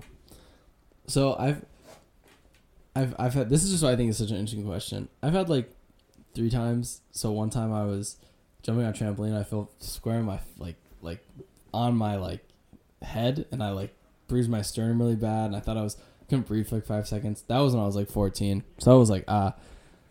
But then another one I so I this is a whole thing. So I I'm like I said I'm from Iowa City, uh, like six hours away from here. So I Greyhounded back because I don't have a car up here. I I Greyhound back. Don't ever Greyhound bus in your life. It is the stupidest thing. I don't know how. It's logistically a nightmare. It doesn't work. I've been told the same thing many times. It's so romanticized. But it's like, oh, we'll see. We'll go with the Greyhound bus. See America, right? And that La La Land song, like Another Day of Sun. They're like, I met like this person I love on like the Greyhound bus. Like, so it's like cool. Yeah, like, all right, bro. That's not how it is though. But I was I was on, I was on the Greyhound bus. This whole thing. So I, I wake up. So Greyhounds are always late, but this was the day like we I forget we either like lost an hour or something. So all the Greyhounds became an extra hour late because of the time change. So the night okay. and I'm like literally getting on the bus when this happens. So I'm waiting outside Iowa City for two hours at like three a.m. So that's fun. Get on the bus. Go to the Des Moines bus stop. It's like an hour and a half away. Des Moines bus stop is probably about as big as two of these rooms. Very small. I don't know how big this room is, but it's it was like twenty-four by twenty-four. Okay. Small as hell. And like yeah. not a very nice area. Mm-hmm. And I'm there for like twenty hours.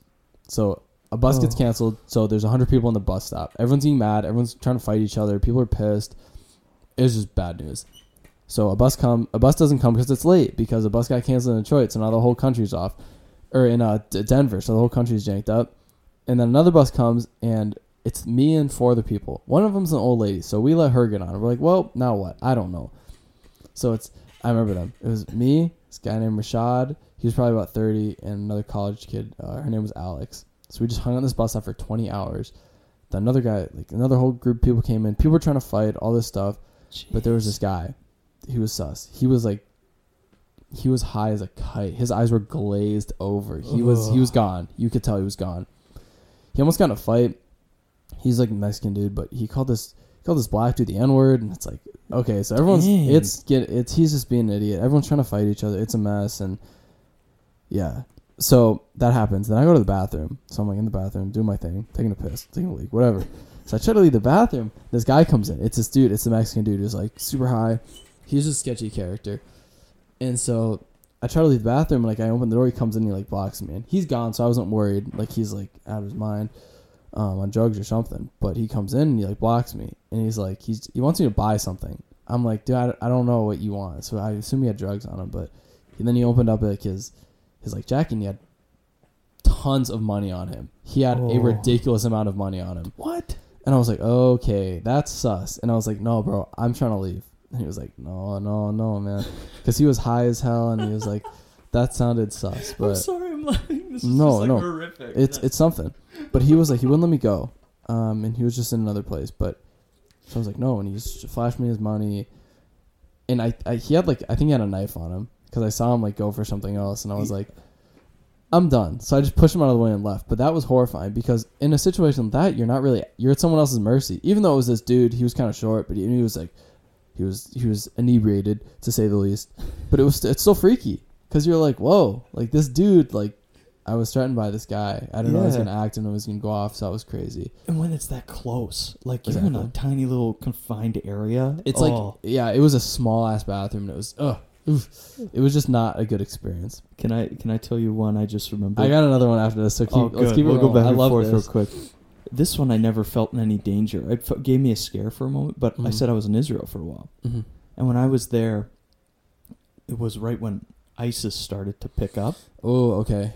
And that's not too related, but one of the first scares that happened that kind of got me in the mindset that I'm in a place I'm not supposed to be was I came in on a plane called a seven seventy-seven. It's what you commonly fly on, right? Uh-huh. Boeing seven seventy-seven. About a... In the same news cycle as the time I arrived, a seven seventy-seven disappeared. Oh, my God. Over the ocean somewhere. And my mom was like, what? Yeah. And I was happy no one, like, I, I was emailing her and everything, so, like, w- there was a clear communication. Like, I was fine. There was never any worry there. But it freaked some people out, like my friends who would watch the news, like, oh, my God, like, a seven seventy-seven just disappeared. Yeah. And we can't find that anymore.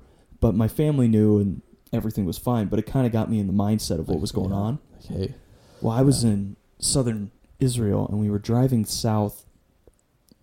You know, we're seeing all these mountains. And, you know, we're taking a tour. Yeah, doing Israel things. Yeah, we're seeing, like, all the old war equipment. Like, they got A A guns out in the middle of nowhere. That's crazy. And we're running low on gas. We got to use the bathroom. So we all pull off at this old military base that's kind of, like, beaten Ooh, apart. Okay. Kind of creepy. And there's yeah. soldiers there. But all the soldiers are great. Like, they're super nice guys. Nice.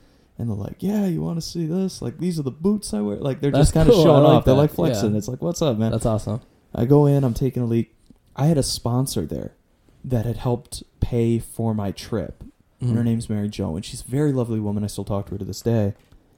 And we hear, you know, this quick, like somebody's breathing really fast. Mm-hmm. It's like, what the what the fuck's that?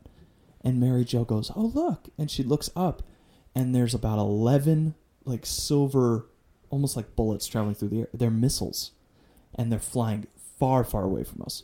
And they're traveling through the air, and I, like, I'm jolted. Wow. Like, what the fuck is going on?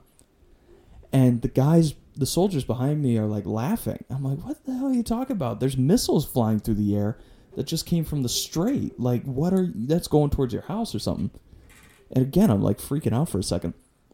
And, like, clockwork. They're not in the sky for more than a minute. We see them all, like, blow up into little puffs of white dust. And you see, like, the glass fragments falling out of the sky.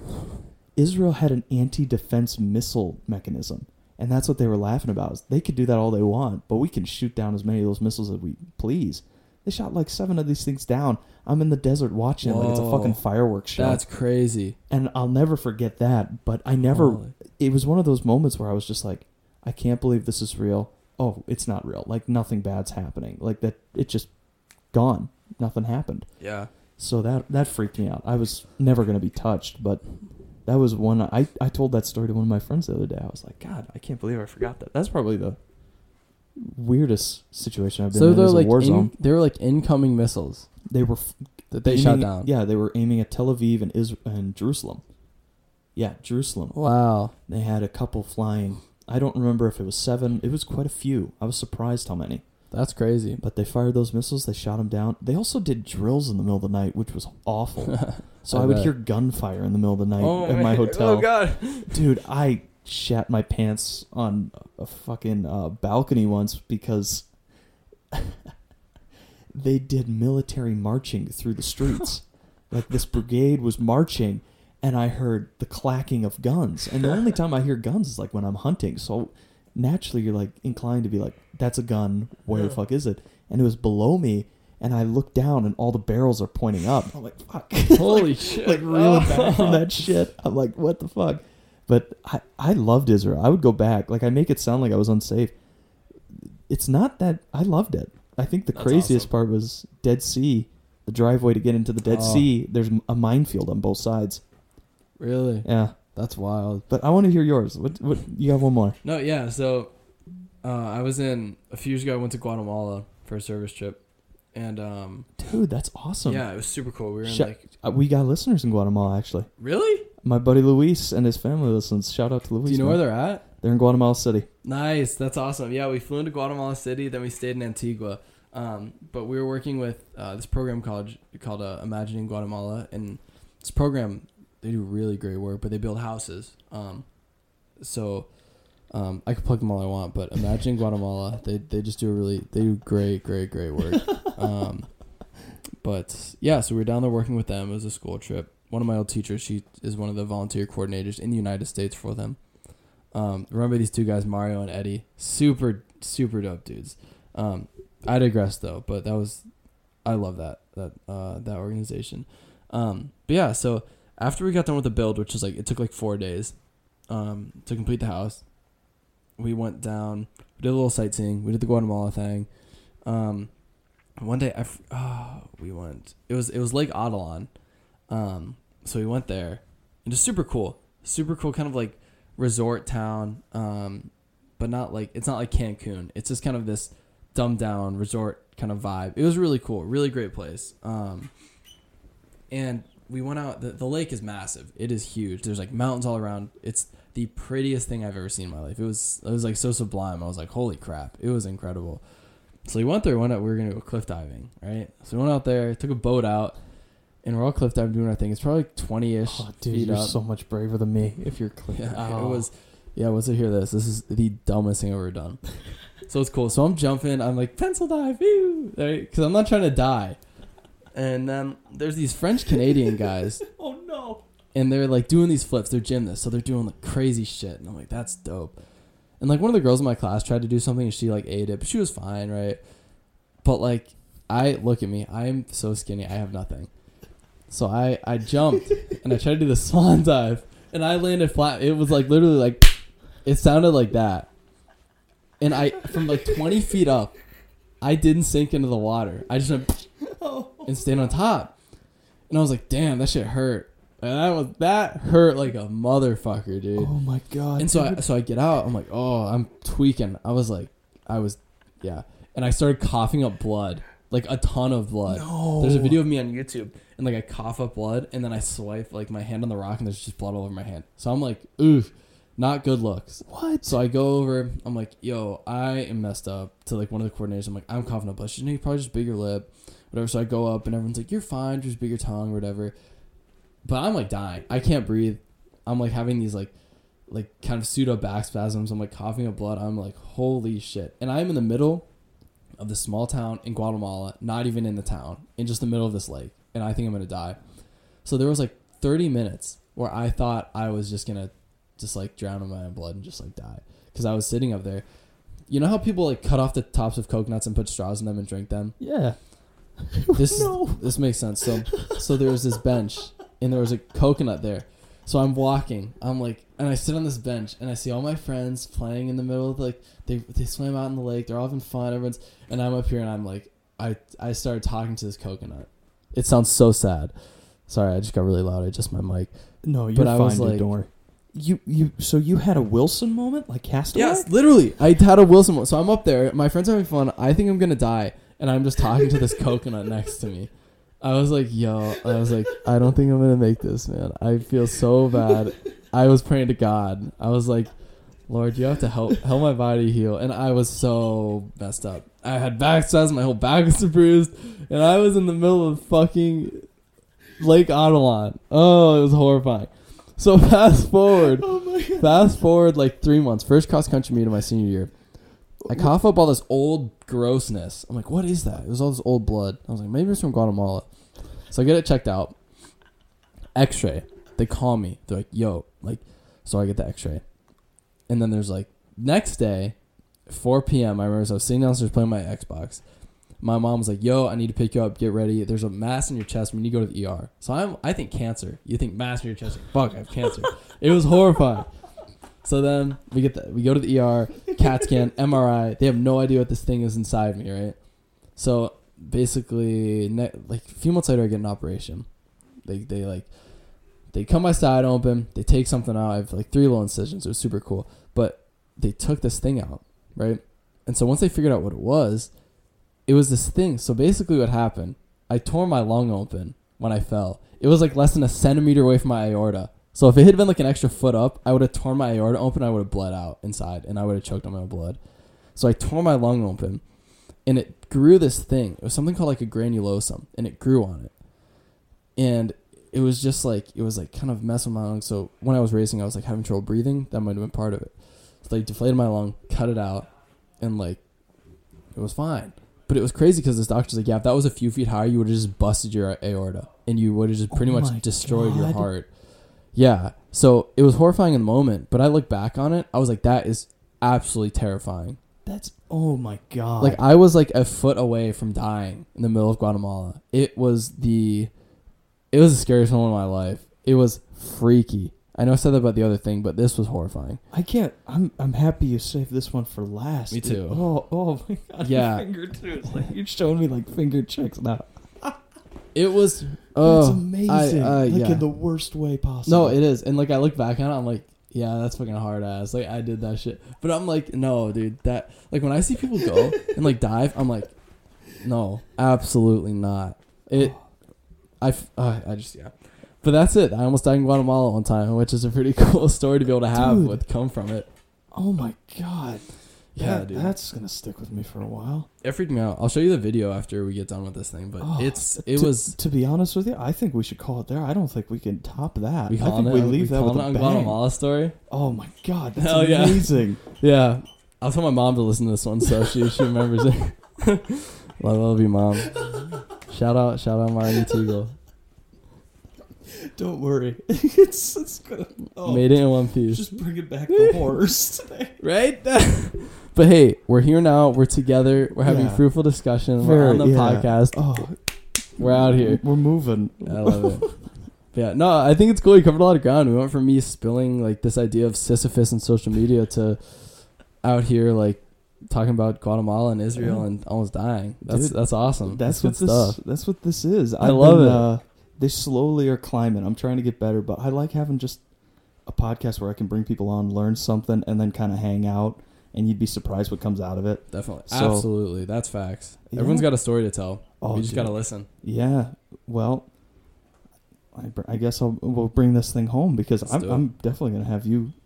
If you're willing to come back, I'm sure I'll have you oh, back on. I'd anytime. love to be back on. This is It's always a pleasure. I, I, just, I love it. So, yeah. yeah hit absolutely. Me up always. Well, Nate Dogg Part Ten coming at you soon. We're gonna be on a lot. I uh, told him. I told him like before this whole thing began. If you ever have a rant, just come on the B G P, and you're like, you'll be fine. Like, people with rants are welcome here anytime. Yeah, that's why it's nice. It's kind of like a brain spill. Like yeah. the whole thing. Like like when you're talking about social media, made no sense, right? But then you you take it back in, you pick it apart, and like you pick apart the rant, and it makes sense in the end. So that's why I think. It's the cool thing about these podcasts. It's not just like, oh, like Kanye West we were talking about. It's not just yeah. like, oh, you said this. You actually have a chance to spill your guts, spill your thoughts.